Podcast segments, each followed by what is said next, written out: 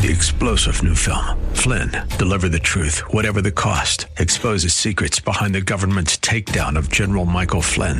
Flynn knew what the intel world had been up to. He ordered the first audit of the use of contractors. This set off alarm bells. He told the truth. He was the most dangerous person for Donald Trump to hire. They had to get rid of Flynn. Flynn, Deliver the Truth, Whatever the Cost. Available now. Watch it today. Go to salemnow.com. Salemnow.com.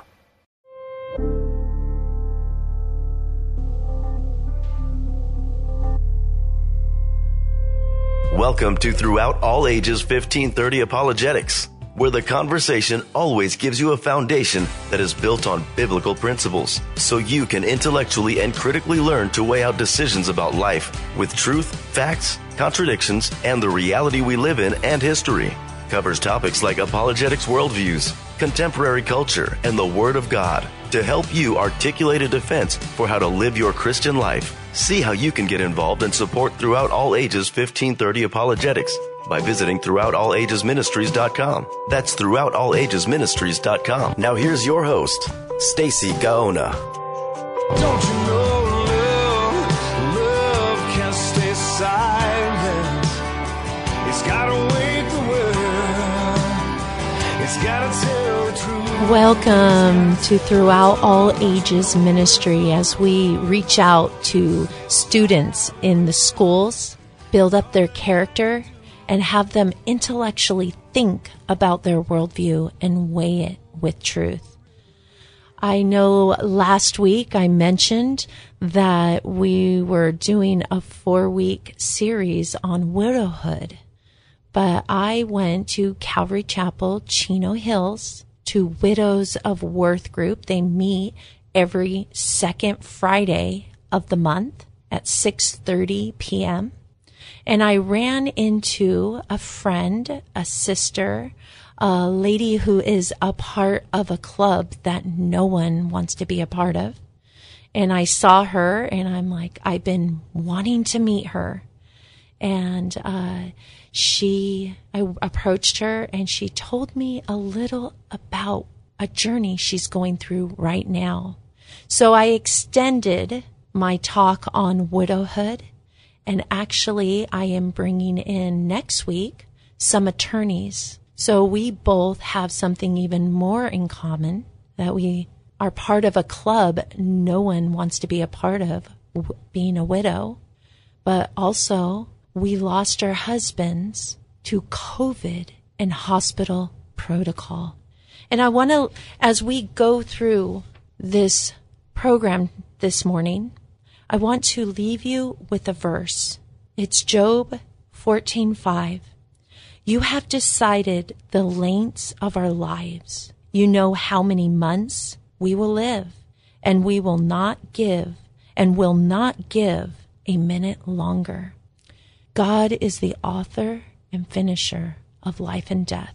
So we know that as we are telling this story, our journey, our testimony, we do not doubt God's faithfulness. It's Him that got us through the most difficult time of our lives. We now have to make decisions without, without our other half, our husbands, our best friends. And that is difficult. I sit here even a year later.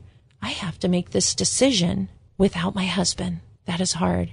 But I've learned through this year, as I make decisions, I run to the Savior. He sustains me. He gives me a peace that surpasses all understanding. And he is close to the brokenhearted. And in that I stand victorious. And I'm sure Jenny does too. So as we go on to this program, I'm excited to hear Jenny's journey down this road. And as we talk about it, remember when we enter into sorrow, grief, we, tr- as me, as a happy person, we try to get around it, over it, under it. I don't want to be in this grief. I'm a happy person. I have never been in this place before and it extended so long. How do I get out of here? Well, guess what? Though I walk through the valley of the shadow of death, I will fear no evil. In grief share, I learned the only way on the other side of grief is going through it. And in, in that grief, God is creating something. He is cleaning us out and in, and putting in new things, comfort, peace, self-control, patience, the fruits of the spirit. So we need to trust and lean on him every step of the way. Praise God for this testimony, even though it was difficult. God has chose Jenny and I to go down this road and we will stand clinging to the foundation, the rock that is higher than us. That is Jesus Christ, who takes away the sins of the world. Hey, Jenny, thank you for joining me today on Throughout All Ages. Can you introduce yourself and just go ahead and get into your testimony? Sure. Thank you, Stacy. Um, I'm Jenny Hamlin, and I like to say Mrs. Jenny Hamlin. Um, you touched on a couple of scriptures that are near and dear to my heart, Job 14:5 and Psalm 23. Um, and you also talked about the grief and how suffocating it is. You know, in talking to widows, and there's 15 widows in my immediate area that are all widows due to the hospital protocol. Um, there are there are key words that we all say. One of them is this is terrible. Terrible is the word, and that doesn't even that doesn't do justice to all the emotions um, with the death of your spouse. Um, what I've learned from Grief Share, uh, you mentioned Grief Share, is to lean into the grief. It's it's not something. I'm a pretty happy person too. My my mother nicknamed me. You know, um, I'm a pretty happy person, and my faith is is I I think deep. But this rocked everything. Um, you know, I had many people praying for my husband, praying, there were people praying for me. The pastor of our church FaceTimed with me, Pastor Jack Hibbs from Calvary Chapel, Chino Hills. Uh, and so there were many, many people praying. So I could have taken the path of anger. But you mentioned something else, which is our days are numbered. So I, I knew that God welcomed my husband, but at the same time, I also recognize that evil facilitated his death. And so that's what I'm fighting for. I'm fighting for justice. I know where my husband's at. I know that I will see him again, but I also know that he was murdered. And and so what I'm pursuing prayerfully is truth and justice. Yes. And and and God has um, opened doors that only He can open. He's given me peace that surpasses another thing that you mentioned that surpasses human understanding. I can't do this in my own strength. In my own strength, I'm, I'm weak. That's what the scripture says. And it says to boast about our weaknesses. Um, and so um, I rely on the Lord. He's been faithful. You know, I'm sitting right now at a dining room table that seats 10. and my husband is no longer at the head of this table. He's in all of our hearts but I refuse to allow the enemy to have me believe that I'm help in pursuing truth and justice. I can. Mm. God strengthens me. That's right. That's right. And when you said what grief is and, and losing our spouses, my, you know, it's brutal. It's when the rubber rubber meets the road, and um, we we become a new person. Honestly, we, as God is creating this new person in us. You know, when at my husband's celebration of life, I said something. I said, What do I have to fear? The worst thing just happened to me. Mm-hmm. I kind of mm-hmm. bit my lip after saying that because, you know, there's a lot of things that can still happen. Look at Job. Um, but at that moment, being five, seven days after my husband went home to be with the Lord, I felt that way at that time. And, all, you know, widows that were at my Joe's celebration, they understood exactly what I was saying. And I, I'm just so blessed that God has brought you in my life. It, there's just a connection when widows meet each other we just have that connection of understanding. We may have never met before, but there's this connection that, hey, we're not just sisters in Christ. We experience the worst things. So whenever I meet a widow for the first time and to hear when they're at three weeks or, you know, I'm like, just embrace her and understand exactly what she's going through. And I thank you for coming here and sharing your story. You both had COVID. Now you're going to the hospital.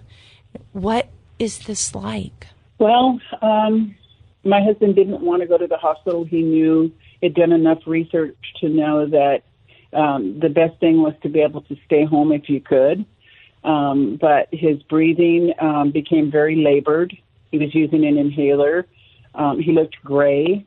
Um, so that morning, um, Sunday morning, August 1st, um, which happened to be my grandson's birthday, um, I told him, I said, we can't do this. We're going to have to go to the hospital. We need to get some help. We need to get some oxygen or some uh, vitamins or whatever. We need we need some help. We need some intervention. And my husband said, "All right, just give me a couple of minutes to get changed." And I should have known then, but like I said, uh, shared with you, I had COVID too, and so my my thinking wasn't real clear. I was um, foggy headed. My, my breathing was uh, also labored. Um, but when he said, "Just give me a few minutes," that was should have been a red flag for me. That it, he was worse off than even maybe he realized. Because, like most men, he didn't want to go to the hospital. He doesn't want to go to the doctor. You know, he wants to do things on his own. Um, fast forward, uh, we rode in the same ambulance. You know, it's it's ironic. Everybody that knows us knows we did everything together, short of his hunting. Um, and so we rode in the same ambulance. He actually walked from the front door, which was a good distance to the curb, with his oxygen at I believe it was at 70 or 71, which is it's pretty amazing. Um, I, I came to find out uh, the pulmonologist said that at that level, he could have been convulsing, um, having seizures, any number of things. Um, but we discovered, or I shared with them, that he's retired military from the United States Air Force, and he used to free dive. And in his free diving, he could hold his breath for up to five minutes. And so they said that probably explained why he was able to do that, walk from the front door to the ambulance. He actually sat on the jump on a jump seat in the ambulance while I was on a gurney um, once we arrived to the hospital, um, he went straight into ICU because of his oxygen level. Um, I went onto a COVID floor. Uh, day one, they gave us uh, blood transfusion with uh, white blood cells for, from people that had COVID and overcome it. Um, by day two, it wasn't. They said that it wasn't working and that they were going to give us a or they were going to give me, I won't speak for my husband, he was in ICU and I was still on a COVID floor, but they told me that they were going to give me a COVID cocktail. I only later came to discover the name of the drug, which is remdesivir. But uh, they were going to give me a COVID cocktail. They didn't explain anything about the COVID cocktail, what was in it, what the side effects were, if there was any alternative um, treatment. Um, I was suffering, and my response was, just get me better. So I put my trust in the doctors. Um, that was on day two. Um, on day three, I was moved to ICU because my everything went south. I got worse after the first first dose of the remdesivir. So then I was in ICU. Um, my husband uh, on day three went on a ventilator. Um, in the middle of the night, they came to me and said, a nurse came to me and said, um, we have to have a talk. And keep in mind, again, I'm now in ICU. Uh, I'm now on high flow oxygen. Uh, I am isolated from my family. I am in a room with two other patients. That's a very small room. One patient, I believe, was on a ventilator. The other um, was coughing and coughing. It's just, I, I continue to pray for both of them. And, and one of the individuals in the room actually passed away while I was in the room. She, the, the lady she coded in the room. And so I've got all of this in my head. and this nurse comes in in the middle of the night and kneels kneels down beside the bed and says to me, "We have to have a talk. Your husband needs to go on a ventilator. He cannot survive. If he has a cardiac event, he won't make it." And I took off the high flow mask and started crying. And I think she thought I was going to hyperventilate or I don't know what. But she said, "Calm down, calm down. Do you want to see your husband?" And I said, "Yes." Um, and she asked if I could get into a wheelchair, which seemed ludicrous at the time, and I just shook my head. She said, "Okay, what we'll do is we'll wheel your hospital bed down to his." And so they wheeled my bed down to his. Um, he looked he looked terrible. Um, I was still prone. I was able to hold his hand, um, and he said to me, "It's okay." And I knew what he meant by that. He meant that the ventilator, he was okay with the ventilator. Now, putting this into full perspective, though, um, we had had many talks about the ventilator and COVID. Any married couple with all of the, the with the pandemic, you're talking about scenarios. If this happens, I'm going to do this. If this happens, I want that. And so he had made it abundantly clear he did not want to be on a ventilator because if you go on a ventilator, you die.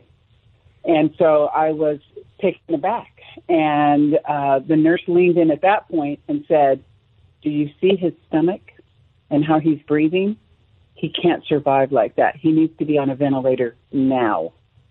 And so I said, Well, do whatever you have to do and save my husband. Now, do I think that they scared my husband? They scared me. I'll say that much. I won't speak for him, but they scared me into agreeing to this ventilator. Um, so he remained on the ventilator from August 3rd to August 12th. At that point, we were transferred. Um, again, we were both, we moved to a, a rehabilitation, Kindred, in um, Rancho Cucamonga. And he went into isolated ICU. He was in a, a room by himself. I have not, I have not, keep in mind, I have not seen my husband from August 1st, with the exception of the two or three minutes prior to them putting him on the ventilator. And now it's uh, August 12th, and I still have not seen my husband. Um, in the middle of the night on August 17th, my daughter in law, who's a nurse practitioner, called me, FaceTimed me, and said, She's a direct person, and I appreciate that very much. Um, she just said, Ed's coding. And I lost it. Um, I tried to uh, call the nurse. There was no response.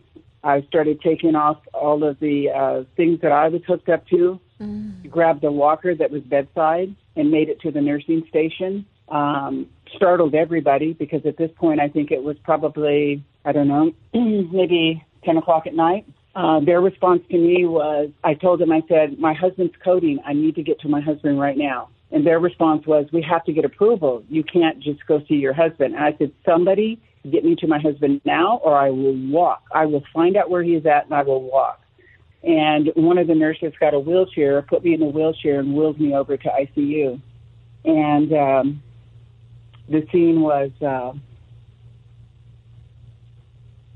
the scene was something that I asked God to take that those images from me because to see them doing chest compressions on my husband when I entered that area is a lot. It's a lot. Yeah. And um, a nurse came out uh, because they got a heartbeat, and I was relieved and I was praising God and thanking God. But at the same time, a prayer that I had prayed earlier that evening came back to mind, which is, Lord, if there be any other way, please take this cup. Please, Jesus, take this cup.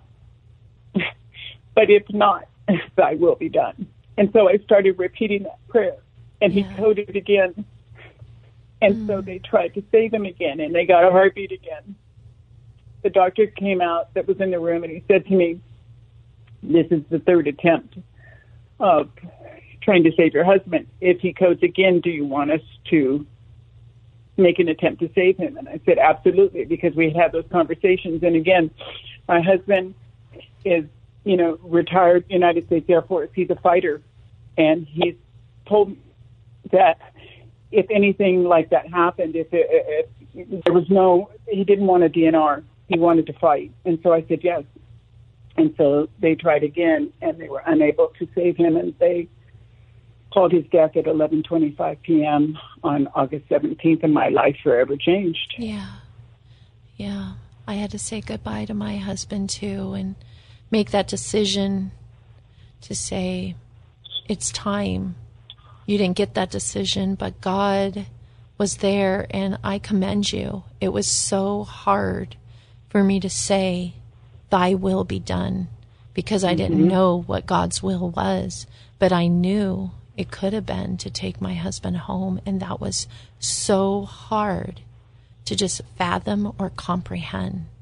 But when it was time, God brought us, brought me such a peace that I knew that God was taking him. And although it was still difficult, He gave me strength for that moment. Thank you so much for sharing this. Um, so um, I know uh, this next week we have some attorneys coming in. And first of all, I want to say this is Stacy with Throughout All Ages. Right now, I have Jenny, who uh, lost her husband to COVID and hospital protocol, but we know where our husbands are in heaven with Jesus. And um, tell us a little bit about the attorneys that you reached out to. Um, they'll be coming Yeah. in next week. And so, yeah, share that, Jenny. Well, I found uh, Matthew Tyson and Brian Gary through former feds, um, and I found um, what what I did is I shared my story. It's a COVID nineteen humanity betrayal memory project. Again, that's COVID nineteen humanity betrayal memory project, and it's just chbmp.org.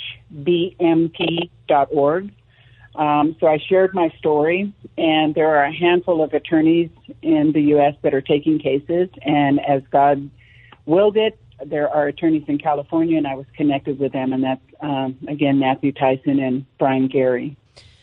Now, Jenny, um, if someone, what's the best way for someone going through what we went through, losing our spouses to COVID? Um, how can someone contact you? Um, they can contact me. I'm actually um, very active on the COVID 19 uh, Widows and Widowers page on Facebook.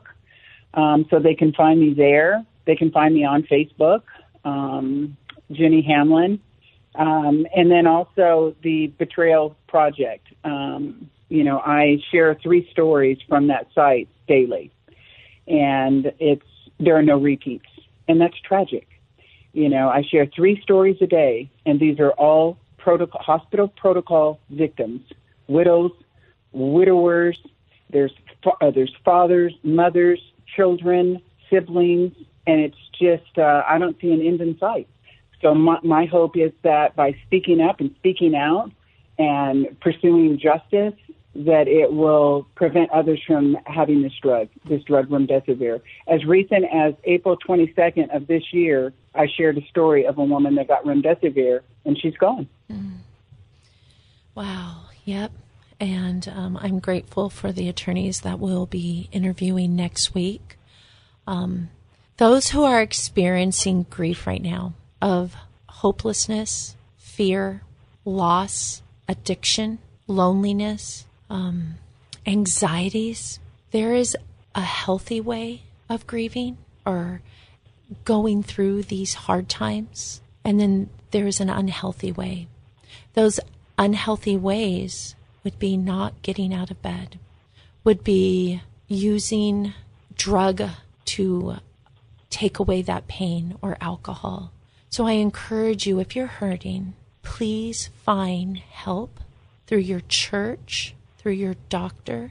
And if you're wanting that help and you lost someone, what helped us extremely was Jesus and then going around other people experiencing the same thing.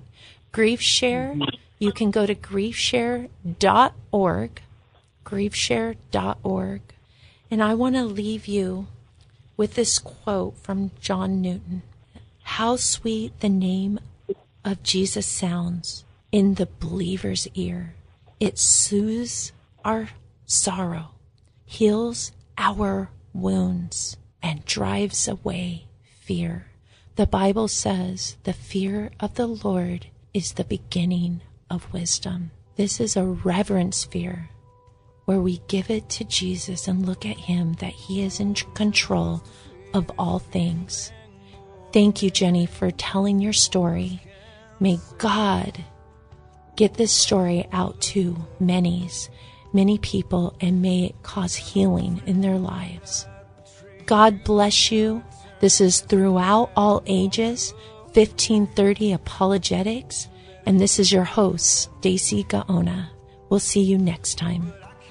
This has been Throughout All Ages 1530 Apologetics. You can learn more about your host, Stacy Gaona, and how to support and get involved with 1530 Apologetics by visiting throughoutallagesministries.com. That's throughoutallagesministries.com. Join Stacy again next week. Look for Stacy on any podcast platform under Throughout All Ages. Please subscribe and leave a review. So I won't let the world around us tell me what to think or say. Three star general Michael J. Flynn, head of the Pentagon Intelligence Agency, knew all the government's dirty secrets. He was one of the most respected generals in the military. Flynn knew what the intel world had been up to. He understood its funding. He ordered the first audit of the use of contractors. This set off alarm bells. The explosive new documentary, Flynn, Deliver the Truth, Whatever the Cost, and covers the facts behind this scandal. Flynn told the truth. He was the most dangerous person for Donald Trump to hire. I find out the worst enemy that I'm going to face in my life is right here in America. They took my assessment and they wanted me to change it. And I was like, I'm not changing it. They had to get rid of Flynn. With in depth interviews, archival footage, and never before seen personal records of the man behind the headlines. I just felt like I was drowning. Flynn, Deliver the Truth, Whatever the Cost. Available now. Watch it today. Go to salemnow.com. Salemnow.com.